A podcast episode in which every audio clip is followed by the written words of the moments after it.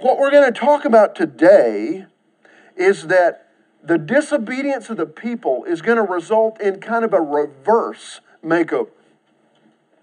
The before and the after are not going to be something they would, would like. A structure dedicated to God meant nothing if the people themselves weren't dedicated to being God's people. So that's kind of what we're going to talk about. Now, if you'll look at chapter 7, between the last verse of what we looked at last week and the first verse of what we're going to deal with today, we're going to start with verse 12 today, but look at verse 11. We ended with 10 last week. Here's verse 11. Thus Solomon finished the house of the Lord in the king's palace and successfully completed all that he had planned on doing in the house of the Lord and in his palace. So you would think uh, his, he's accomplished this. His accomplishment was impressive, uh, big time impressive. Uh, we read, we finished last time with saying when all this got done, the people were joyful, they were glad, they were happy that this had been completed, and of course, they had been participating in two weeks of celebration of that. Um, perhaps King Solomon would be tempted to just kind of rest on his laurels uh, laurels. Maybe, maybe at that point he would have said to himself, okay, job done, I need to take some time off. Perhaps God desired far more from Solomon and from the people than just the construction of a building. God wanted what he's always wanted from God's people obedience, to follow him, to follow his lead. So we're going to pick up in verse 12 at the end of this construction, and we're going to read a little bit uh, and get some insight into how God answered. You remember we studied for parts of two weeks. We studied God's. Uh, we studied Solomon's prayer to God. We're gonna we're gonna see God's answer to that. Okay, Steve, would you start at verse twelve and read down through eighteen?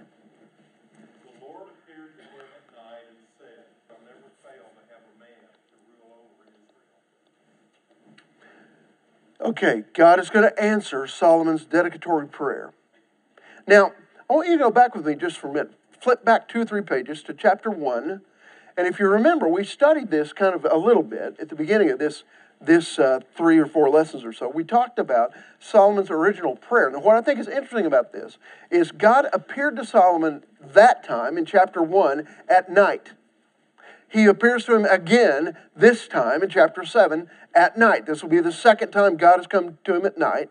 Um, and he is going to ask, if you remember, look at verse 7 in uh, chapter 1. God is in that, in, in, that, in that night, God appeared to Solomon and asked him, Ask what I shall give you. And if you look at verse 10, then we can remember what, what Solomon asked for.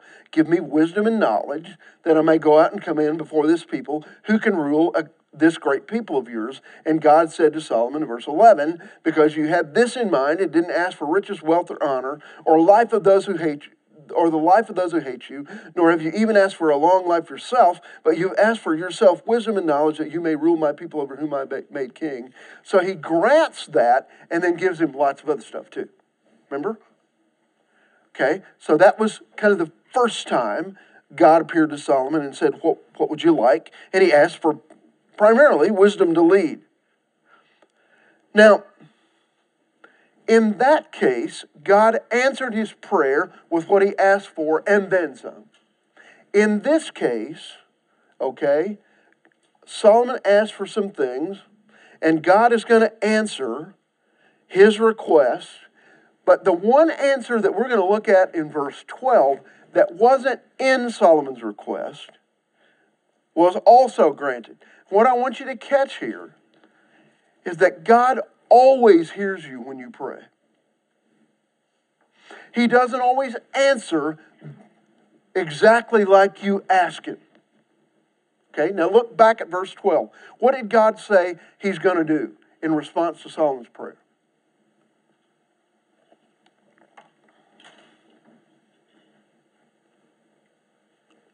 He's going to make the temple a place of sacrifice. That's not what Solomon actually, or exactly at least, asked for.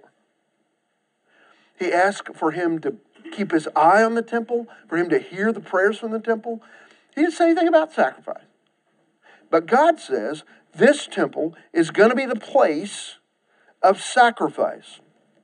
Okay, so what I want you to catch here and can you think about when you think about this passage is God heard Solomon's prayer and he answered him generally in kind, like he did in chapter 1.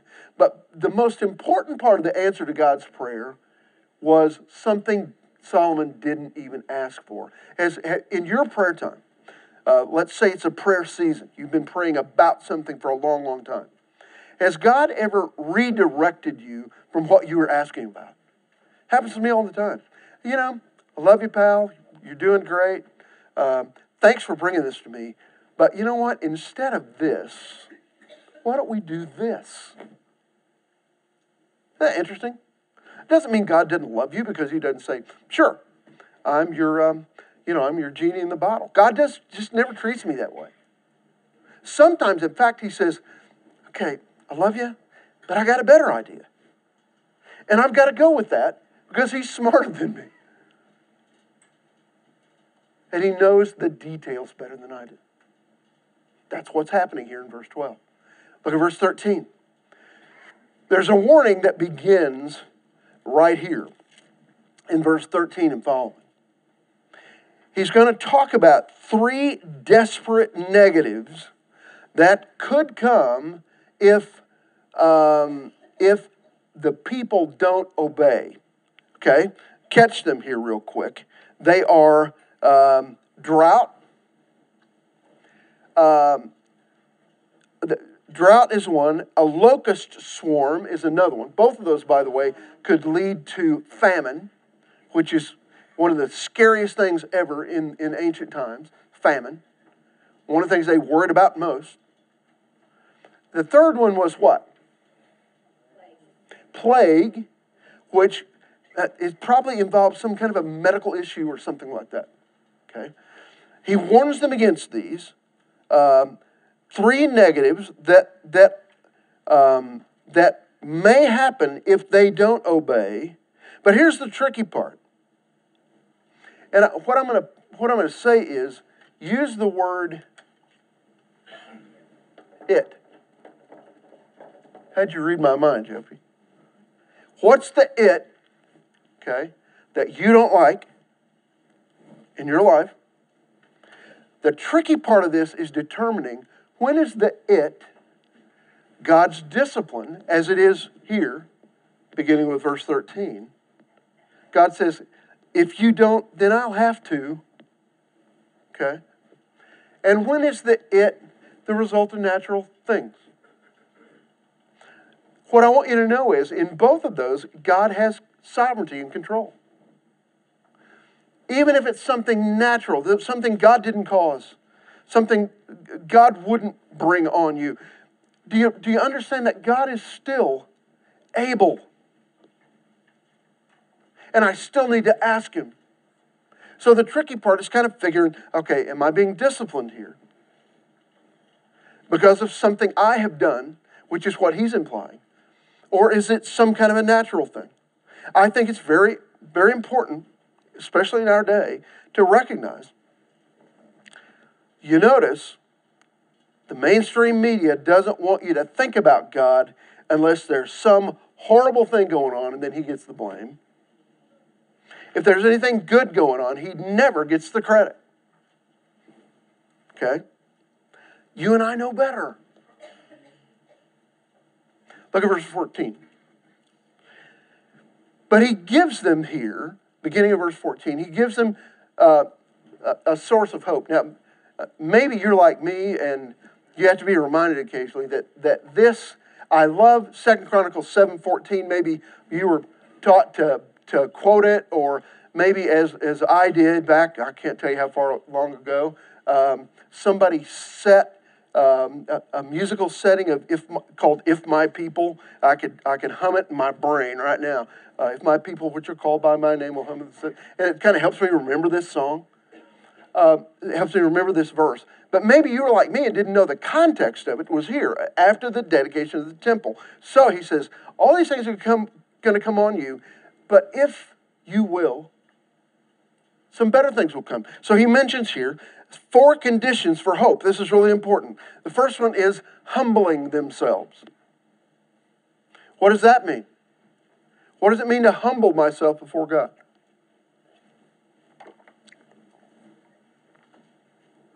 Kind of important. Do I?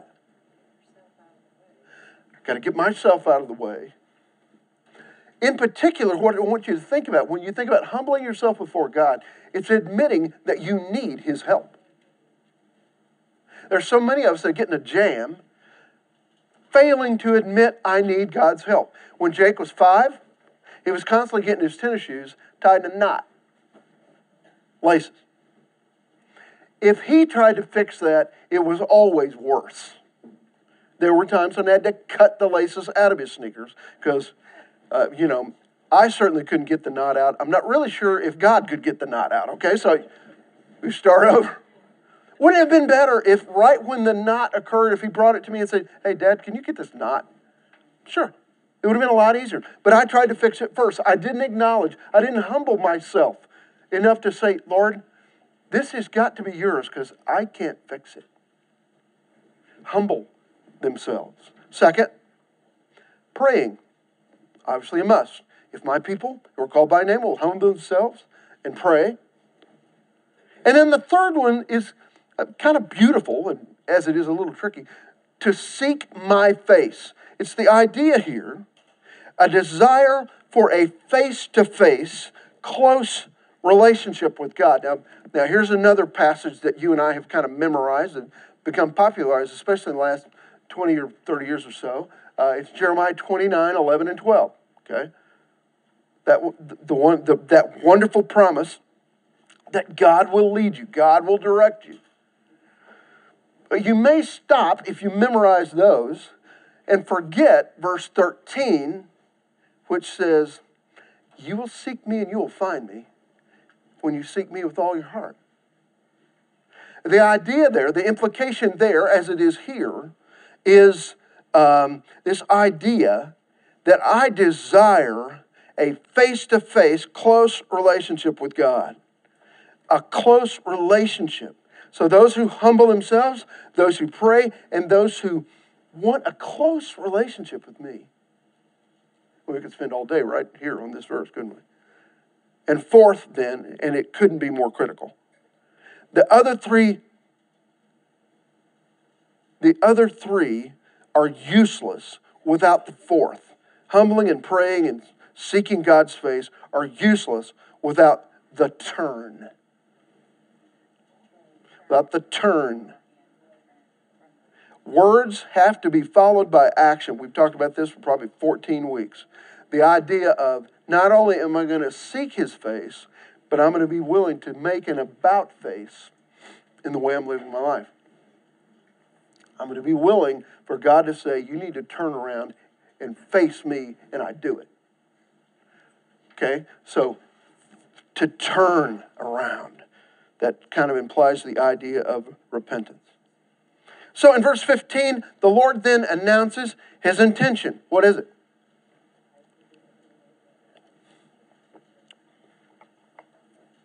Verse 15. What's he going to do? I'm going to look and listen. I'm going to, for what, it, it, go back with me because you'll remember this, I think. 640, so just back one page. Now, oh God, I pray. Oh my God, I pray. Let your eyes be open and your ears attentive to the prayer offered in this place. Does God answer that prayer? In spades, right? I'm going to listen. I'm going to watch. I'm going to keep my eyes on it. I'm going to listen to the prayers that emanate from this place. Sure, He answers prayer. The question that I've got to ask here, and it's interesting to me that if I compare chapter seven, 6 with chapter 7 and compare where Solomon's praying that prayer to where God says, I will do this because you asked for it. One of the things I've, I've kind of had to deal with a little bit in my own thoughts about this is does God want to answer prayer? And I think the only answer is yes. Yeah, he does. He wants to bless me. He wants to help me. He wants to lead me. He wants to direct me. He wants to heal me. So, what I got to be careful of is when I pray to Him, not to pray to Him as if He doesn't want to answer me. You ever been caught in that spot? I have. He loves me. He wants to be good to me. He wants to bless me, but He always knows better. So, verse 16, He promises, God promises that He will identify with this place. And He uses a word here, consecration, which is a word um, that you don't hear a lot in, in modern language, but, but the idea here is, is good and biblical. It's the idea I have chosen and consecrated, I've set this house apart that my name may be there forever. My eyes and my heart will be there perpetually. So the idea is he's going to put his name there. He's going to set it apart for himself only, and that's really, really important. And he says it's going to be perpetually or forever, your Bible may say, but I got to I got to help help you catch this. That forever is not without condition. And the condition goes on. He's going to kind of deal with it. Now he's going to go from that spot of talking about the place to focusing on the king himself. Notice he begins verse 17 with, As for you, uh, isn't it funny when you're reading in your in your uh, quiet time, reading the Bible in your quiet time, and you're thinking about, you know, he's talking about some thing, and you think, oh, yeah, God, go get him. And then all of a sudden, there's something that jumps off the page at you when you're reading the scriptures, and God says, "Now, as for you, oh, okay, talk to me." Uh, that's the appropriate response as for you. So he, he focuses the attention on the king himself. And it's really important what he has to say to him here. As for you, here's what you're supposed to do. And he begins to talk about, uh, in verse 17 here, he begins to talk about the faithfulness of David. Walk before me as your father David walked. Now, I got to ask the question how faithful was David? This is a tricky question because he's talking about faith and faithfulness. So, how, tr- how faithful was David, Solomon's father? Pretty good. Was David perfect? Did you hear the theologian Ellie Schneider over here? That was good, Ellie. Say it again. He, he, he sinned, but that had nothing to do with his relationship with God. Interesting. It had an oblique relationship with it, yes, but one of the things you got to catch about David that causes him to be uh, considered a hero, even in Acts 13 22, when still there in the scriptures, he's being called a man after God's own heart.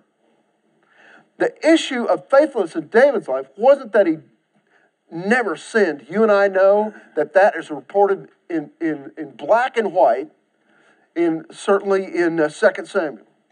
We don't like it. We love David. We love the fact that he wrote most of the Psalms and set up all this stuff, made the plans for the temple. We don't like to read the chapters where David um, sins with Bathsheba, um, is implicit in a murder, you know, all that stuff. We don't want to even talk about that, but we know it's there, so we can't forget, forget it. But let me tell you one thing David never did. He never turned his back on his father. I don't pretend to understand that, except I know that David never built an altar to or worshiped another God. And he had lots of opportunities to. Never did it. He did a lot of th- other things that he wasn't proud of and that you and I aren't proud of. But he never turned his back on belief, faith in the Lord God. You read Psalm 51. Marty used it in his sermon last week. He praised this wonderful uh, contrite uh, prayer of confession over the Bathsheba incident, also in Psalm 33. He was faithful in the object of his faith and worship. He never got that mixed up. There is one, and I know him. And even though I've goofed up, he still loves me. Now, the issue is in verse 7 17 and 18. In, in verse look at verse 18 for just a second. I will establish your royal throne as I covenanted with your father David, saying, You shall not lack a man to be your ruler in Israel. David's promise can be Solomon's as well if he will walk in the way his father did. But verse 19 begins with a really important three letter word, but. Somebody go, John, would you go to verse 19 and read down through 22? But if you turn away and forsake the decrees and commands I have given you, and go off to serve other gods and worship them, then I will uproot Israel from my land, which I have given them, and will reject this temple I have consecrated for my name. I will make it a byword and an object of ridicule among all people. And this now so imposing, all who pass by will be appalled and say, Why has the Lord done such a thing to this land and to this temple? People will answer, Because they have forgotten, they have forsaken the Lord, the God of their fathers, who brought them out of Egypt, and have embraced other gods, worshiping and serving them. That is why he brought all this disaster. Does this get sour quickly to you or not? It does to me. Ellie, in a minute, would you go to Matthew 10 and read verse 32 and 33? I know that's in your phone. Because I, I sit by in Bible study, I know your phone's got all kinds of scripture in it. Okay. Um, all right. Uh, that's the idea here is the king, okay, we said David's promise can be Solomon's as well. But the king is going to have to be responsible to be the example.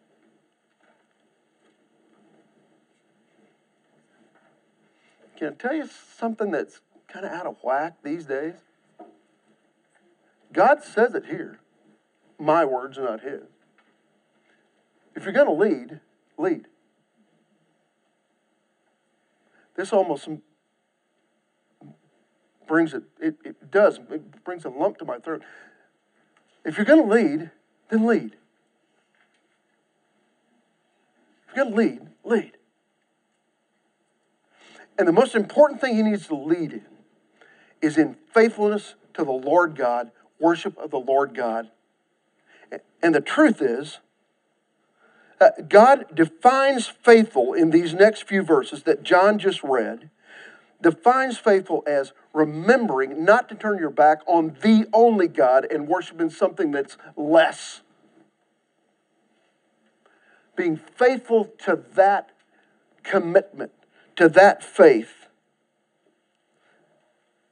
and not defying uh, the number one commandment in the Big Ten. Don't have any other gods before me. Just don't do it. David didn't. Solomon did. You read those stories? He began to make political alliances and had unholy marriages. And if it only stopped there, it would have been okay. But because of the alliances and the marriages, he began to erect holy places. I don't even want to call them holy places. Shrines to other deities, and he went with his other families to worship with them.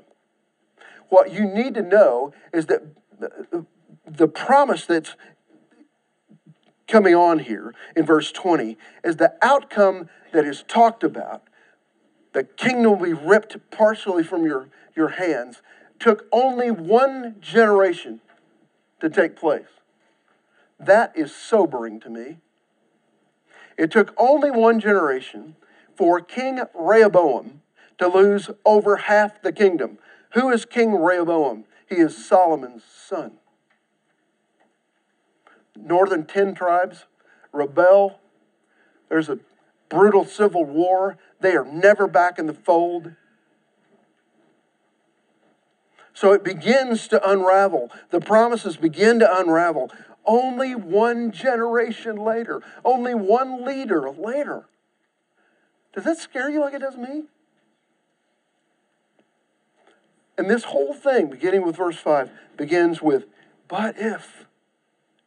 I'm going to do this for you, but if if you decide you're going to worship somebody else, I can't do this anymore. Look at verse 21. Oh, John, I want you to read. Uh, I'm sorry.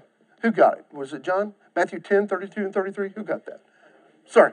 This, I, I forgot you and your special Bible there. Sorry. Therefore, everyone who confesses me before me, I will also confess him before my Father who is in heaven. Whoever denies me before me, I will also deny him before my Father who is in heaven. Do you have a red letter phone? It's in red. What does that mean? It's hot. means Jesus said it, which makes it the most important words, those words in red, that have ever been spoken or written. And he basically says, if you'll acknowledge me, if you'll, if you'll uh, confess me before men, I'll confess you when you get to heaven before my Father. If you fail to confess me before men, sorry. That is sobering. And in Solomon's case, he begins to add some to his worship of God. And by the time a generation or two have passed, they're not even acknowledging God. It doesn't take long. So there's a promise in 21. I want to, want to read it to you again. That just Remember, they're just dedicating the house. And in a couple of days, God shows up to Solomon at night. And this is part of what he says. As for this house, he's talking about the new, the brand new temple, one of the eight, one of the wonders of the ancient world. And for this house, which was exalted, everyone who passes by it will be astonished.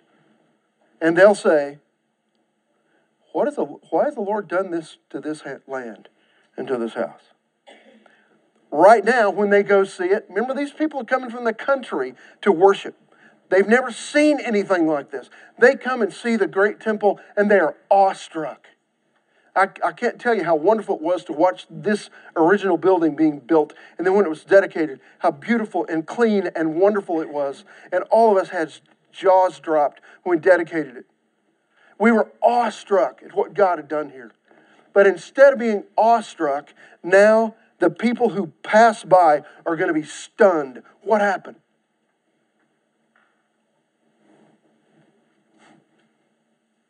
Stunned. Uh, literally, what do they say? Well, in verse 21, they say something like, What did God do? Why did God do this? And in verse 22, the Lord makes it really clear. This doesn't reflect badly on me, not on God. That's what goes in your little blank there. When people walk by and see the rubble, by the way, does this happen? Yes, it happens. When people walk by and see the rubble and they say, Why did God do this? The answer will be, God didn't do this. There's no one else to blame but us. Look back at 714 and we'll close out. I want to read it just one more time from the New American Standard. It's beautiful. And I've still got that song going in my head. Anybody else in here? Remember that one from If My People? Okay, I I'm not going to sing it to you, but Rhonda could.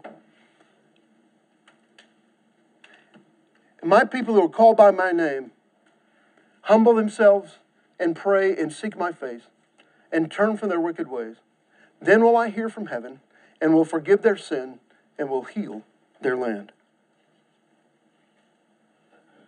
Can I tell you something? If we start worrying right there in verse 14 about who my people are, okay, now this is a debate, all right?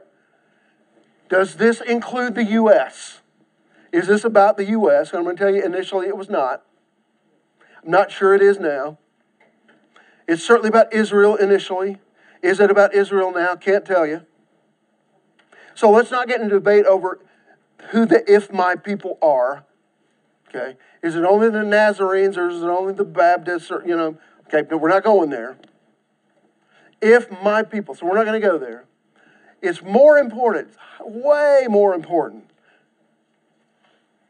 than trying to figure out who my people are here. Instead, let's focus on getting to the place where we can and do and will and always will call him my God. You will be his people. if he knows you're his God? It's pretty simple. Does the Lord know he is your God? That's the issue here, isn't it? Do you want to be called by his name? Do you want to seek his face? Oh, that's just beautiful thought. I should have done the, the word work on this and I didn't do it, but I, I just bet it's beautiful. The thought from the Hebrew about, I want to see his face. I want to see his face. I want to see his face. That's what I most want. Because if you are, and if you do, then there will be no question. You are his people because you have made him your God.